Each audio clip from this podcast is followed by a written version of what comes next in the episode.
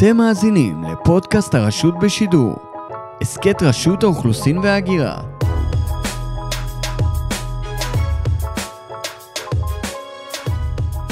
שלום לכולם, לכל המאזינים. אנחנו בפרק נוסף של פודקאסטים של הרשות האוכלוסין וההגירה. הפעם אנחנו מתמקדים בנושא הדיגיטציה, שירותים טכנולוגיים, שירותי רשות האוכלוסין ומה שביניהם. ולמעשה בחודשים האחרונים כולנו נתקלנו במה שמכונה תקופת הקורונה. בתקופה זו שלמעשה אנשים היו רוב הזמן בבית, רוב שעות היממה, אבל מצד אחד הם רצו כן להישאר מעודכנים וכן אה, להישאר מחוברים למה שקורה בעולם, והדרך שלהם לקבל שירותים או להישאר מחוברים היא בעצם דרך האינטרנט. מה שהעלה שוב ושוב לכותרות את נושא הנגשת שירותי הממשלה והפיכתם לדיגיטליים. האם צריך אירוע כזה גדול באירוע בינלאומי כדי לצמצם פערים עם הקדמה? איתנו, כדי לגלות את התשובות לשאלות האלה, נמצאים אורן אריאב, הוא סמנכ"ל טכנולוגיה דיגיטליות ומידע ברשות האוכלוסין, והוא זה שלא מבין איך אפשר לשבת בלי טלפון נייד, ורועי כהן הוא ראש מטה מנכ"ל אה, המשרד, שעדיין מנסה לחשוב מה המכשיר הראשון שהוא רכש. אז בבקשה, אתם מוזמנים להציג את עצמכם, לדבר ככה בכמה מילים על הנושא לפני שנצלול. טוב, אה, אז כמו שנאמר, אני אורן, אה, עובד ברשות קצת יותר משלוש שנים. לפני זה קריירה מאוד ארוכה בשירות המדינה, בתפקידים טכנולוגיים אחרים, משרדים אחרים. ואני חושב שאחד הדברים המרכזיים שקצת שונים ממה שסבין פתחת איתם, זה שלמעשה זה לא רק שאנשים אה, אה, רצו להיות מחוברים, אנשים נאלצו להיות מחוברים. אנשים היו צריכים לבקש אה, דמי אבטלה, אנשים היו צריכים לקבל שירותים, לא היה להם אלטרנטיבה והם היו חייבים להיכנס למשחק הזה, והמשחק הזה הוא מאוד מאוד משמעותי. ויש לנו מאחורי הקלעים חלק מאוד מאוד גדול במשחק הזה. אנחנו למעשה הגורם שמאפשר את רוב השירותים הממשלתיים. אה, מי שקצת אה, חי בעולם הטכנולוגי, הייתי אומר שאנחנו האקטיב דירקטורי של ה... של, ה, של המדינה, שזה, שזה אומר? בעברית, למי שפחות מבין, אה, כמו ספר הטלפונים הלאומי, או מערכת ניהול הזהויות הלאומית של מדינת ישראל. ככה שלמעשה כל שירות כמעט שאנחנו מקבלים, אם זה בממשלה, אם זה בבנקים, אם זה בחברות ביטוח, אם זה בעירייה שלנו, איזושהי פעילות מתבצעת אל מול הרשות בשביל לוודא האם הזהות הזאת היא באמת קיימת. אז יש לנו חלק גדול מזה, הרגשנו ואנחנו עדיין מרגישים מאוד מאוד טוב את התקופה, ו... והמשך התשובה אחר כך. אז אה, נעים מאוד, רועי כהן, אני ברשות קצת פחות משלוש שנים. אה, לי קריירה ארוכה כמו של אורן, אבל לפני כן אני עם קריירה של שמונה שנים בשירות המדינה. אה, אני חושב שבהקשר של השאלה שלך על השירותים הדיגיטליים, האם נדרש באמת משבר כזה גדול, המשבר כמו שאורן אמר הוא באמת מאלץ אנשים. אה, אם לפני כן אנשים היו נדרשים, היו רגילים לעשות משהו בצורה מסוימת, פתאום המשבר עצר אותם, כולם היו צריכים לחשוב מחדש על איך אפשר לאפשר... כולם כולל משרדי ממשלה. כולם כולל כולם, כלומר משרדי ממשלה הם חלק מה, מהעסק הזה. ולשנות מהר מהר דיסקט, והרבה שירותים שהיה אפשר לעשות עוד לפני כן דיגיטליים. פתאום גם הצרכנים הבינו, כלומר הלקוחות שלנו, האזרחים, שהם יכולים לעשות אותם דיגיטליים. וזה איזשהו סוויץ' שאני מקווה שישתנה גם בהמשך. אוקיי. ומה המכשיר הראשון הדיגיטלי שרכשתם? הכי מתקדם שאתם חושבים אני... ש... שעון קסיו עם מחשבון. אה, וואי. את הדבר הזה שכחתי, כן, היה לי, אה, היה לי שעון, קסיו גם כן, קראו לזה דאטה בנק. היה אפשר להכניס שם את המספרי טלפון, זה היה מין אלפון כזה, אתה יושב שמונה שעות ומקליד אחד-אחד את האנשים. באיזה שנה זה היה? זה, וואו, זה המון זמן, זה בטח אה, משהו כמו 30 שנה. אחר כך כן, הפריצת הדרך, כן. ה-90. הפריצה הגדולה אחר כך. זה היה פלם פיילוט. שהתחילו להיות אה, נכון. מה שקראו PDA, אה, אמצעי, אה, עזרן אישי כאילו, שיש לך יומן ו- וזה נכון. ביד. זה היה הפריצה הבאה בעולם הזה, אבל אני, כן. טוב, מאחר שאפשר לדבר על הנושא הרבה הרבה זמן, אנחנו נמקד את זה, ריכזנו חמש עובדות חשובות,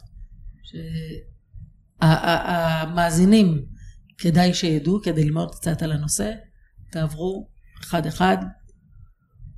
אה, טוב, אז אה, באמת, בתוך כדי תקופת הקורונה, אה, קצת לפני, קצת תוך כדי, אנחנו כבר נמצאים במצב שהשקנו חמישה שירותים דיגיטליים, שזה אומר שהאזרחים והלקוחות שלנו, זה יכול להיות גם דרך אגב מעסיקים של עובדים זרים, זה גם לקוחות שלנו, יכולים לקבל שירות מרחוק ואת כל המידע. חשוב להגיד שזה לא נס ולא הקורונה עשתה את השירותים האלה, זה שירותים שעובדים עליהם תקופה, ו... ולמזלנו ולמזל הלקוחות זה הבשיל עכשיו, וזה מוכן עכשיו וזה עולה לאוויר. כמובן שהקורונה מאוד עוזרת להאיץ את הדברים. אה, עמדות הביקורת גבולות, למעשה בנתב"ג, שהיום אנשים מגיעים עם דרכון ביומטרי ועוברים אה, במכונות, המכונות האלה הן למעשה מכונות ביקורת הגבולות של רשות האוכלוסין. בנתב"ג יש לנו 90, אה, בשאר המעברים יש לנו עוד כ-40 מפוזרים, זאת אומרת שסך הכל יש לנו 120 מכונות שהן עושות, מחליפות פעולות אה, שפעם בקר אנושי היה עושה. אה, וזה חלק מאותה טרנספורמציה דיגיטלית שהרשות כל פעם בנקודת קצה אחרת שלה עוברת. והיום אנחנו רואים בהתנהגות שאנשים מעדיפים לבוא, לעבור במכונה, לקחת את הגייט פאס, אותו כי פס זה עוזר להם. להיות אדון לעצמם. בדיוק, הם, מרגישים מהר. עצמאיים. כן, הם עצמאים, הם לא צריכים להיות תלוי. דרך אגב, מה שיפה ב- בפרויקט הזה של ביקורת הגבולות זה שזה לא רק יותר מהר, זה לא רק שאתה עצמאי וזה לא רק שאתה עושה את זה מהר, המכונה מזהה יותר טוב מבקר. זאת אומרת שלמעשה בכל הממדים בעצם הרווחנו ב- בפרויקט הזה. אה, הנקודה הבאה זה משהו שמצחיק, אבל אני חושב שרוב האנשים בכלל לא. מודעים אליו. אה, אנשים מכירים את אה, רשות האוכלוסין וההגירה, אם הם, אה, אפילו לא יודע אם הם יודעים את זה, אבל אם הם עוברים בגבול, אז זה, אז זה אנחנו, ואם הם באים להוציא דרכון או תעודת זהות במה שאנשים קוראים משרד הפנים, אבל זה לא משרד הפנים בכלל, זה רשות האוכלוסין וההגירה. שזו אבל, נקודה חשוב להדגיש. אז, תחזור עליה. כן, אז אני אחזור עליה. זה לא משרד הפנים, חברים, רשות האוכלוסין וההגירה. אז כשאנשים מגיעים ל- להוציא תעודת זהות, או אפילו תעודת לידה, שאנשים מבקשים אה, אה, עובד זר לסבתא שלהם שצריכה עובד סיעודי, כל הדברים האלה בסופו של דבר זה הדברים שהפונים אל פני הציבור, ו- ואנשים מכירים אותם. אבל אנשים לא יודעים שלמעשה יש יותר מ-400 ארגונים במדינת ישראל שמחוברים ל- לרשות האוכלוסין וההגירה, שלמעשה, כמו שאמרתי בהתחלה, אנחנו מהווים מערך הזהויות המרכזי של מדינת ישראל, וכמעט כל פעולה נדרשת לאיזשהו עימות אל מולנו, והתשתית הזאת היא תשתית ענקית, היא תשתית קריטית לאומית. אה, כשאנחנו נופלים, אז הבנקים לא עובדים, חברות הביטוח לא עובדות, משרדי ממשלה בחלקם לא עובדים, אז זה פעילות מאוד מאוד גדולה, מאוד רובסטית ומאוד מאוד טכנולוגית שנמצאת מאחורי הקלעים ובעצם אף אחד לא מכיר אותה. דרך אגב, פעילות מאוד מיוחדת לא נמצאת בכל מדינה. לא לכל מדינה יש כזאת תשתית ולא כל מדינה מאפשרת לעשות את מה שהחוק במדינת ישראל מאפשר והופך את הזהות למשהו שהוא מאוד מאוד פשוט, שזה האמת, אם את רוצה פודקאסט של שלוש שעות על נושא של איך זהויות. מנהלים זהויות במדינת ישראל, זה מדהים, אנחנו מספרים מה קורה פה במדינה, החברים שלי במדינות אחרות הם בהלם. רועי, כמה אנחנו, מה היקף העבודה, הנפקת תעודות זהות דרכונים בשנה בערך? אז ככה, אנחנו מדברים על uh, קצת פחות ממיליון תעודות זהות וקצת יותר uh, ממיליון דרכונים בשנה רגילה, אני מדבר רגע עוד לפני הקורונה. אז מה שאורן אמר בקצרה על, uh, על אנחנו, רשות, אתם באים לרשות האוכלוסין, אתם לא באים למשרד הפנים. Uh, מה שאנחנו נחזור על זה עוד עשרות פעמים. מה שכולם uh, מכירים uh, כמשרד הפנים, וגם פה uh, נעשתה מהפכה התנהגותית. מאוד מאוד משמעותית. כלומר, היום גם פה יש לנו הליך שהוא דיגיטלי כמעט מקצה לקצה. כלומר, אתה מגיע, אתה מזמין תור מתי שבא לך, אתה אה, יודע מראש למה אתה צריך להתכונן. אמנם אתה צריך להגיע כדי להרכיש את הזהות הראשונית אל מול פקיד, אבל גם התהליך שקורה אחר כך, אתה מסיים את הלשכה וזהו, אתה לא רואה אותנו יותר. תעודת הזהות נשלחת אליך הביתה, אתה יכול באמצעות אס.אם.אס או באמצעות המחשב להפעיל אותה. אה, הדרכון נשלח אליך הביתה, אתה אחר כך יכול לעשות בו שימוש אה, ביומטרי. כלומר, יש לנו פה איזשהו תהליך שהוא באמת אה, תהליך דיגיטלי, וגם הוא תהליך שקרה עוד הרבה לפני הקורונה. הקורונה נתנה לו איזושהי האצה. העובדה האחרונה, אני, אני רוצה להציג אותה, ולשאול אתכם, כל אחד, שניכם, בשיח, זה ספר תעודת זהות דיגיטלי. זה, השקנו את זה לפני חודשיים בערך, בסביבות חודש יוני. בסט סלר. שבעצם אומר, קודם כל, זה באמת אה, רב מכר מכל הבחינות, מאוד מבוקש, מאוד פופולרי, שאומר בעצם שאנשים מקבלים את הספח הדיגיטלי ישר לנייד או למחשב, ולא צריכים את הדף עצמו. אבל זה מעלה סוגיה אחרת באותה, באותה נשימה. אנשים, הרבה אנשים אומרים, זה מצוין, התקדמתם, אני רוצה את זה ביד. נורא חשוב להם, מאוד חשוב להם הנושא הזה של שיהיה לי ביד. תעודה ביד, מסמך ביד, אני רוצה לבוא מול העובד, מול הפקיד, ולשמוע שהוא אמר לי זה מאושר, ואיך אנחנו מתגברים על זה? אז אני חושב שהספר הספר תעודת זהות באמת מגלם בתוכו, נגע בכמה נקודות של, של מהפכה דיגיטלית, אה, ואפילו מהפכה דיגיטלית בממשלה. אורן ירחיב על זה אחר כך, אבל כאילו טכנולוגית אין פה איזושהי המצאה, המצאה חדשה. אה, לא, אין פה איזו טכנולוגיה מאוד מאוד משמעותית. מה שהשתנה, מה שהשתנה אולי זה באמת אותו היבט חברתי. כלומר אנשים הבינו שזה, אני יכול היום לצרוך שירותים טכנולוגיים ואז גם אנחנו כמערכת הבנו שאפשר לייצר איזשהו שיפט שהקורונה לצורך העניין, זה אמנם הושק לפני הקורונה, אבל הקורונה יצא הרבה מהמערכות לראות אוקיי, הרבה דברים שעד עכשיו היו בצורה אנלוגית או, או בצורה של פנים אל פנים, יכולים לעבור איזשהו תהליך אה, דיגיטציה ולא קורה שום דבר. אה, כלומר כל אותם סיכונים של אה, זיופים או, או, או, או, או כל מיני מחסומים אחרים שלנו פה בתוך הארגון הולכים ויורדים. בזכות אורן. זה, זה בטוח. וההיבט השני שאת נוגעת בו זה, זה קצת ההיבט של אה, מה קורה עם אנשים שהם לא חלק מהמהפכה הדיגיטלית. מכל מיני סיבות. הן בגלל המאפיינים התרבותיים שלהם, הן בגלל מאפייני הגיל שלהם. אנחנו יודעים. או פחדים אישיים. או פחדים אישיים. אז... או הרתעה, זה, זה דברים אישיים. כי כל, יש כל, לך... כל, כל אדם והסיבות שלו, גם מבחינת הגילאים. יש לך אנשים מבוגרים שמשתמשים בקלות מאוד. נכון. ו- ואני רוצה, אגב, רק להגיד איזה סיפור בהקשר הזה. התקשר אליי יום אחד אה, אחד האנשים המוכרים, ואמר לי, תראה, אני חייב שתעזרי לאיש צבא ותיק, הוא בן 80 ומשהו, הוא הגיש בקשה לתעודת לידה, הוא לא יודע איך זה קורה, אז אמרתי לו, אבל הוא הגיש או לא? כי הוא לא קיבל. אז הוא אמר לו, לא, מה פתאום, הוא לא יודע מה זה להיכנס לאתר. אמרתי לו, תעלה אותו על הקו.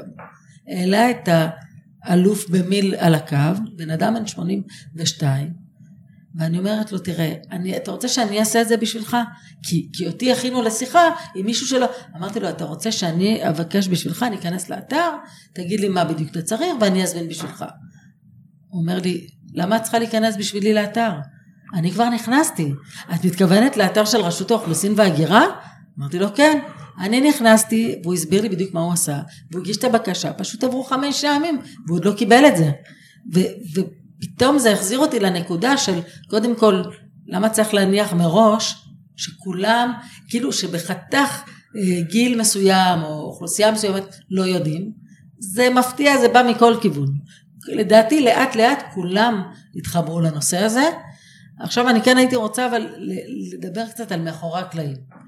אז אה, אורן לי לחשו בשקט שבאחד מערבי פסח היה לך לא שקט. טוב, אה, הסיפור אה, הוא סיפור, בסופו של דבר סיפור עצוב. אנחנו היינו ממש בערב פסח, אני חושב שזה היה לפני שנה, אולי, אולי שנתיים, או אולי יותר הגיוני שזה היה לפני שנתיים, כי השנה היה לנו את הקורונה. ו, ואנחנו ב- ברשות אה, בפסח אה, לא עובדים, בדרך כלל אז הימים שלפני פסח הם מאוד עמוסים, כי כולם מנסים לגמור את, ה- את הבעיות שלהם ו- ולסגור עניינים. כי יוצאים לחופשה מרוכזת. והעובדים יצאו לחופשה מרוכזת, אבל הלקוחות רוצים אה, לגמור את, את ענייניהם, ויודעים שעכשיו שבוע לא יהיה. ובאמת, ממש ביום האחרון, אה, על הבוקר, המערכת אה, לא עובדת. מערכת של אה, מרשם האוכלוסין. עכשיו, ברשות האוכלוסין זה אחד הדברים שאני אני באתי מעולמות אחרים, אחד הדברים ש, שהבנתי באותו היום, מה המשמעות של מערכת שנותנת שירות. רשות האוכלוסין וההגירה כמכלול, אני חושב שאולי היא הגורם, אולי היא נותן השירות הכי גדול בממשלה. בוודאות הכי גדול הכי גדול בממשלה. אה, כאילו, אנחנו באיזושהי תחרות עם ביטוח לאומי. אה, אבל, אבל אפשר, שכל העיריות אומרות שהם היו העיר הראשונה, העיר העברית הראשונה, אז אנחנו יכולים לריב איתם. אני חושבת? שאין פה מה לריב, כי אנחנו אבל- משרתים את כל האוכלוסייה. גם הם אומרים את זה, אבל אה, לא משנה, אבל אין ספק ש, שאם יש גופי ענק בנושא השירות, רשות האוכלוסין וההגירה הוא בשורה הראשונה, ושלא עובד כזאת עם מערכת, זה לא שאפשר לבוא לאזרח ולהגיד לו, טוב, אה, אנחנו נרשום על פתק ונשלח לך מחר. כאילו, אין מערכת מחשוב. לכו הביתה, כן. לכו הביתה, אין, אין מה לעשות איתכם פה. עכשיו, אנשים מגיעים, הם הזמינו כבר תור, זה כבר היה, אני חושב שכבר היה בתקופה שכבר הזמינו תור, גם לא משנה, גם כאלה שהגיעו, אה, כן. אומרים להם, אה, לכו הביתה, התחילו אה, כמובן כל העובדים של הרשות ומנהלי הלשכות מתקשרים, מה יהיה, מה יהיה, תעלו את המערכת כבר חזרה, האנשים בתוך הלשכות, יש מקומות שמתחיל התפרעויות, היה שם מאבטח, שבר את היד באיזה השתוללות בתוך ה... זה. ואתה מבין שוואלה, כאילו, זה, זה מסוג הדברים שלא יכולים לקרות. אז אה, באמת, זה לא משהו שקורה לנו, אה, האירועים זה האלה נפתר. מאוד מאוד נדירים, בוודאי שזה נפתר, זה לקח אבל כמה שעות שזה ייפתר, זו הייתה תקלה מאוד רצינית. אה, יש לנו יחידת טכנולוגיה שהיא מאוד מאוד, מאוד מיומנת ומכירה את המערכת הזאת מאוד טוב. צריך גם להגיד את האמת, זאת מערכת מאוד ישנה, אנחנו עובדים היום, אחד הפרויקטים הגדולים ביותר שלנו זה להחליף אותה למערכת חדשה ומודרנית. המערכת הזאת היא מערכת מאוד מאתגרת להחזיק אותה באוויר כן. חיה. אה, ועדיין, החשיבות והמרכזיות של הדבר הזה, גם בשבילי בתור עובד חדש בתוך המערך הזה, להבין את האימפקט, ש, שמה קורה כש, כשיש לך תקלה, זה, זה היה בהחלט סטירת לחי רצינית, ש, שזעזעה, אני חושב, אותנו, והכריחה אותנו גם לעשות הרבה דברים בשביל אה, לנסות לצפות כאלה אירועים. רועי? מתחבר לכמה הרשות היא למעשה קר- קריטית לחיים של האזרחים, כלומר אנחנו פה, אה, אומנם אנחנו כאילו יש לנו, נותנים רק דרכונים ותעודות זהות, אבל זה באמת קריטי ל- ל- לחיים של האזרחים וגם של המשק. אורן לא נגע ב- בנקודה, אבל אתה, אתה דווקא אמרת באחת השיחות שאתה פה שלוש שנים, אבל רק בחודשים האלה של הקורונה הבנת את המשמעות של הרשות. אז זהו, אני, אני חושב המשמעות של הרשות וכמה היא, היא, היא מושפעת, היא שחקן גלובלי בכלל. כלומר, המשבר, משבר הקורונה הוא משבר גלובלי, השפיע בעיקר על, על עולם התעופה, ואנחנו כרשות האוכלוסין וההגירה, אה, הגירה, הגירה היא תופעה גלובלית ואנחנו השפענו ממנה בצורה מאוד מאוד משמעותית, בצורה שבה אה, חלק מהפעילויות שלנו פחתו וחלק אה, עלו, מאוד. התעצמו מאוד. אה, הרבה מסדרי העבודה שהיינו רגילים לעבוד בהם במשך שנים הלכו והתעוררו וגם סביבם יש סימן שאלה. ובאמת זה משבר שגרם לבחון הרבה הרבה מהפעולות שלנו. אני חושב שזה גם ההזדמנות הגדולה במשבר הזה לנו כארגון ולשלב את זה בתוך המהפכה הדיגיטלית. כלומר, כן. לבוא ולראות איזה נקודות עד היום אה, עבדנו ב- בצורה, אה, בצורה רגילה והמשבר ערער או גרם לנו לבחון אותם מחדש ומה הפתרונות הטכנולוגיים שאנחנו יכולים אה, להביא באותם מקומות ולייעל את התהליכים ולשפר את השירות לאזרח. אה, וננסה ובתוך להתאים זה, את עצמנו. בתוך זה נלקחים בחשבון, או נלקחות בחשבון אוכלוסיות שלא מצליחות להדביק את הפער.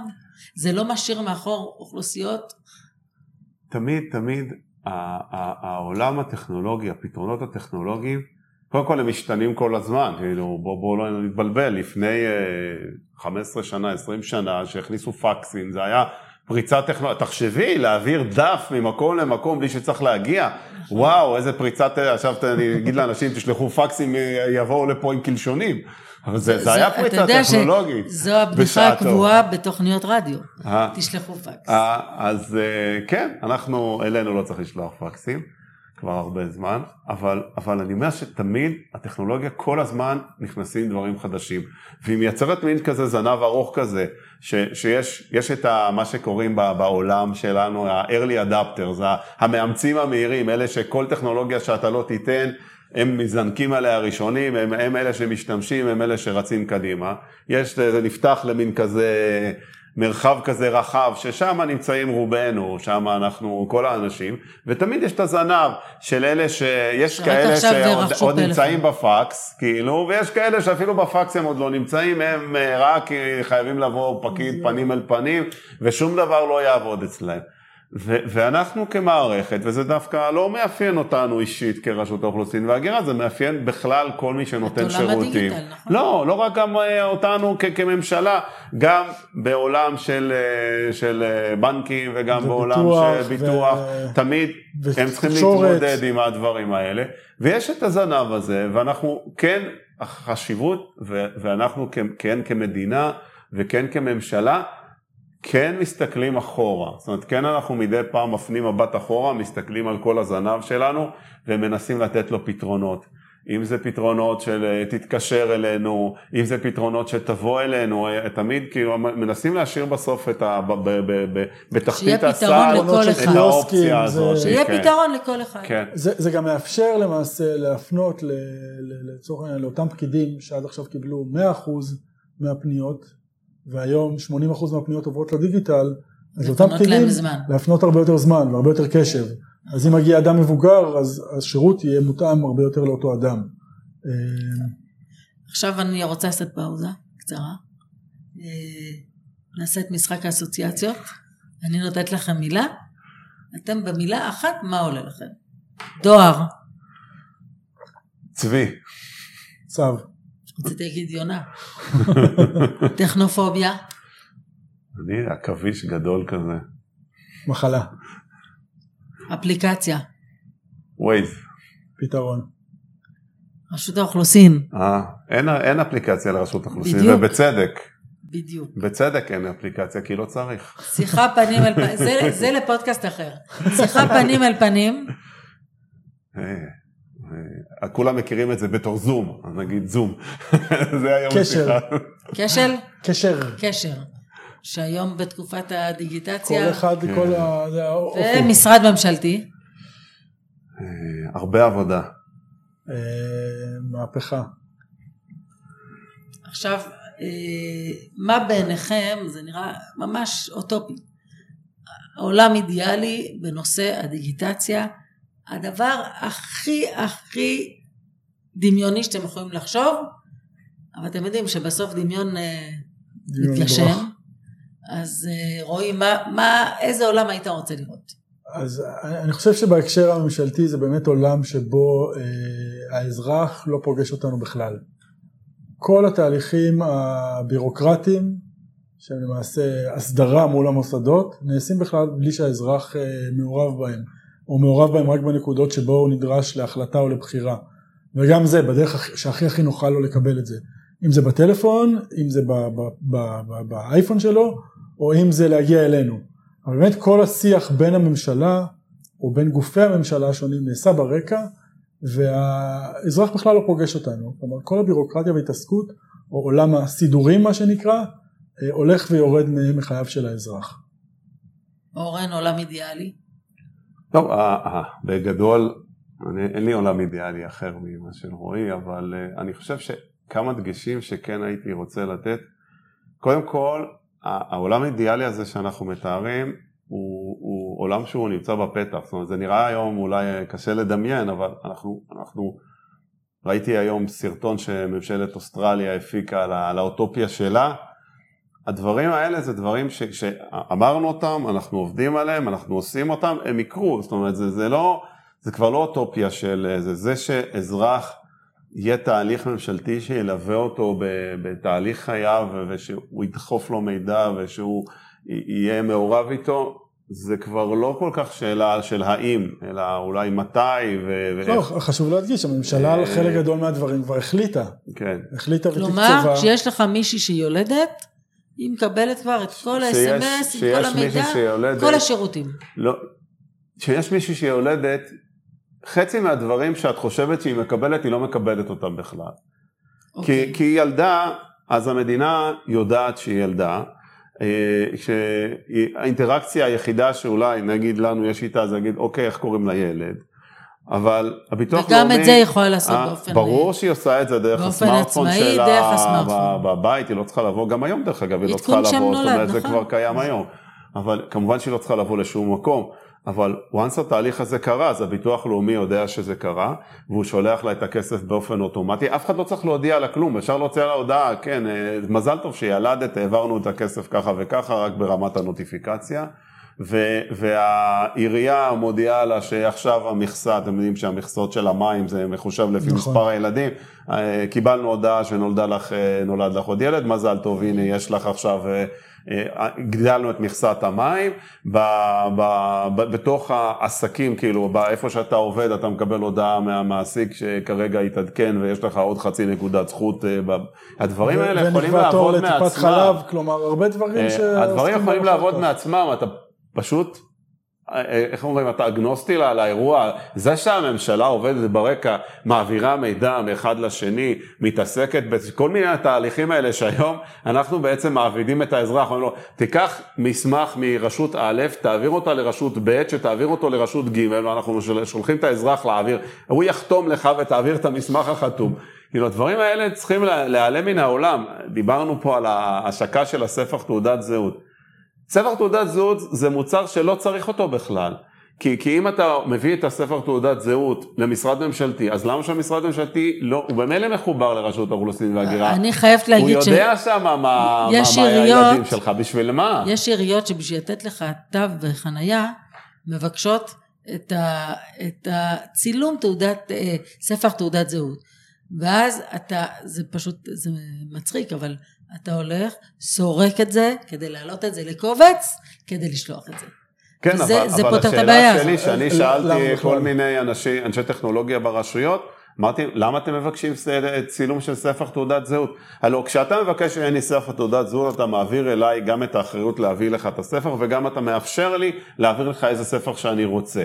אני יכול להעביר לך ספר, אם יש לי אינטרס עם יותר ילדים, עם פחות ילדים, אני יכול לזייף אותה, אני יכול לעשות המון דברים. במקום זה תשאל את רשות האוכלוסין וההגירה, אורן אריאב, כמה ילדים יש לו, תדע את זה, נכון. ונגמר העניין, למה, צריך, למה אתה מעביד את זה בתור בלדר שמעביר לך טפסים? טוב, אתה הקפצת אותנו לשאלה האחרונה, לנושא האחרון, מה מחכה? מה הציבור, למה הוא צריך לצפות? בהתרגשות. איזה אה, אה, שירות יש לך על הפרק? או לך, רועי. יש, אני, אני, כן, אני, אני נראה לי שהציפייה הגדולה היא, היא לאו דווקא לאזרח, אני באמת חושב שלזרים שירצו להגיע לארץ, איזשהו שינוי מאוד מאוד משמעותי אה, באופן שבו מגישים ויזה לישראל או, או אישור כניסה לישראל, או איזשהו מיכון של כל התהליך הזה, עם אפשרות לעשות את כל הדבר הזה מרחוק, בלי צורך אה, להגיע לקונסוליות. או לקבל איזשהו אישור כניסה לארץ. אה, זה יעבור בדיקות של כל הגורמים ברקע כמו שאמרתי מקודם, ואז גם יהיה אפשרי אה, מעבר אה, הרבה הרבה יותר חלק בשדות התעופה, אם זה דרך מכונות או, או איזושהי חשיבה, כן. כך שמראש לצורך העניין סירובים בכניסה יהיה אפשר לעשות עוד מראש, או לעשות איזושהי דיפרנציאציה בנושא הזה. ואני חושב ששם אנחנו הולכים, חלק מהעולם כבר שמה, ואנחנו יכולים להיות חלק, אחת מהמדינות המובילות בהקשר הזה. אה, אני, קודם כל, מה שרועי סיפר, זה, זה באמת, אני חושב שמעבר לפרויקט שאנחנו מקדמים, שישנה את הדרך שבה אנשים מגיעים אלינו, אני חושב שהדבר הזה הולך לרוץ בכל העולם, ו- וכל הדרך שאנחנו רגילים בה לנסוע לחו"ל, כשהיינו רגילים, אני מניח שזה יחזור במידה כזו או אחרת, אבל הכל ישתנה, כל, ה- כל התורים שאנחנו רגילים לעמוד בהם, כל התהליכים האלה הולכים להשתנות בכל העולם. ו- וגם עלינו כמובן זה ישפיע והפרויקט הזה הוא, הוא הסנונית הראשונה בכיוון הזה.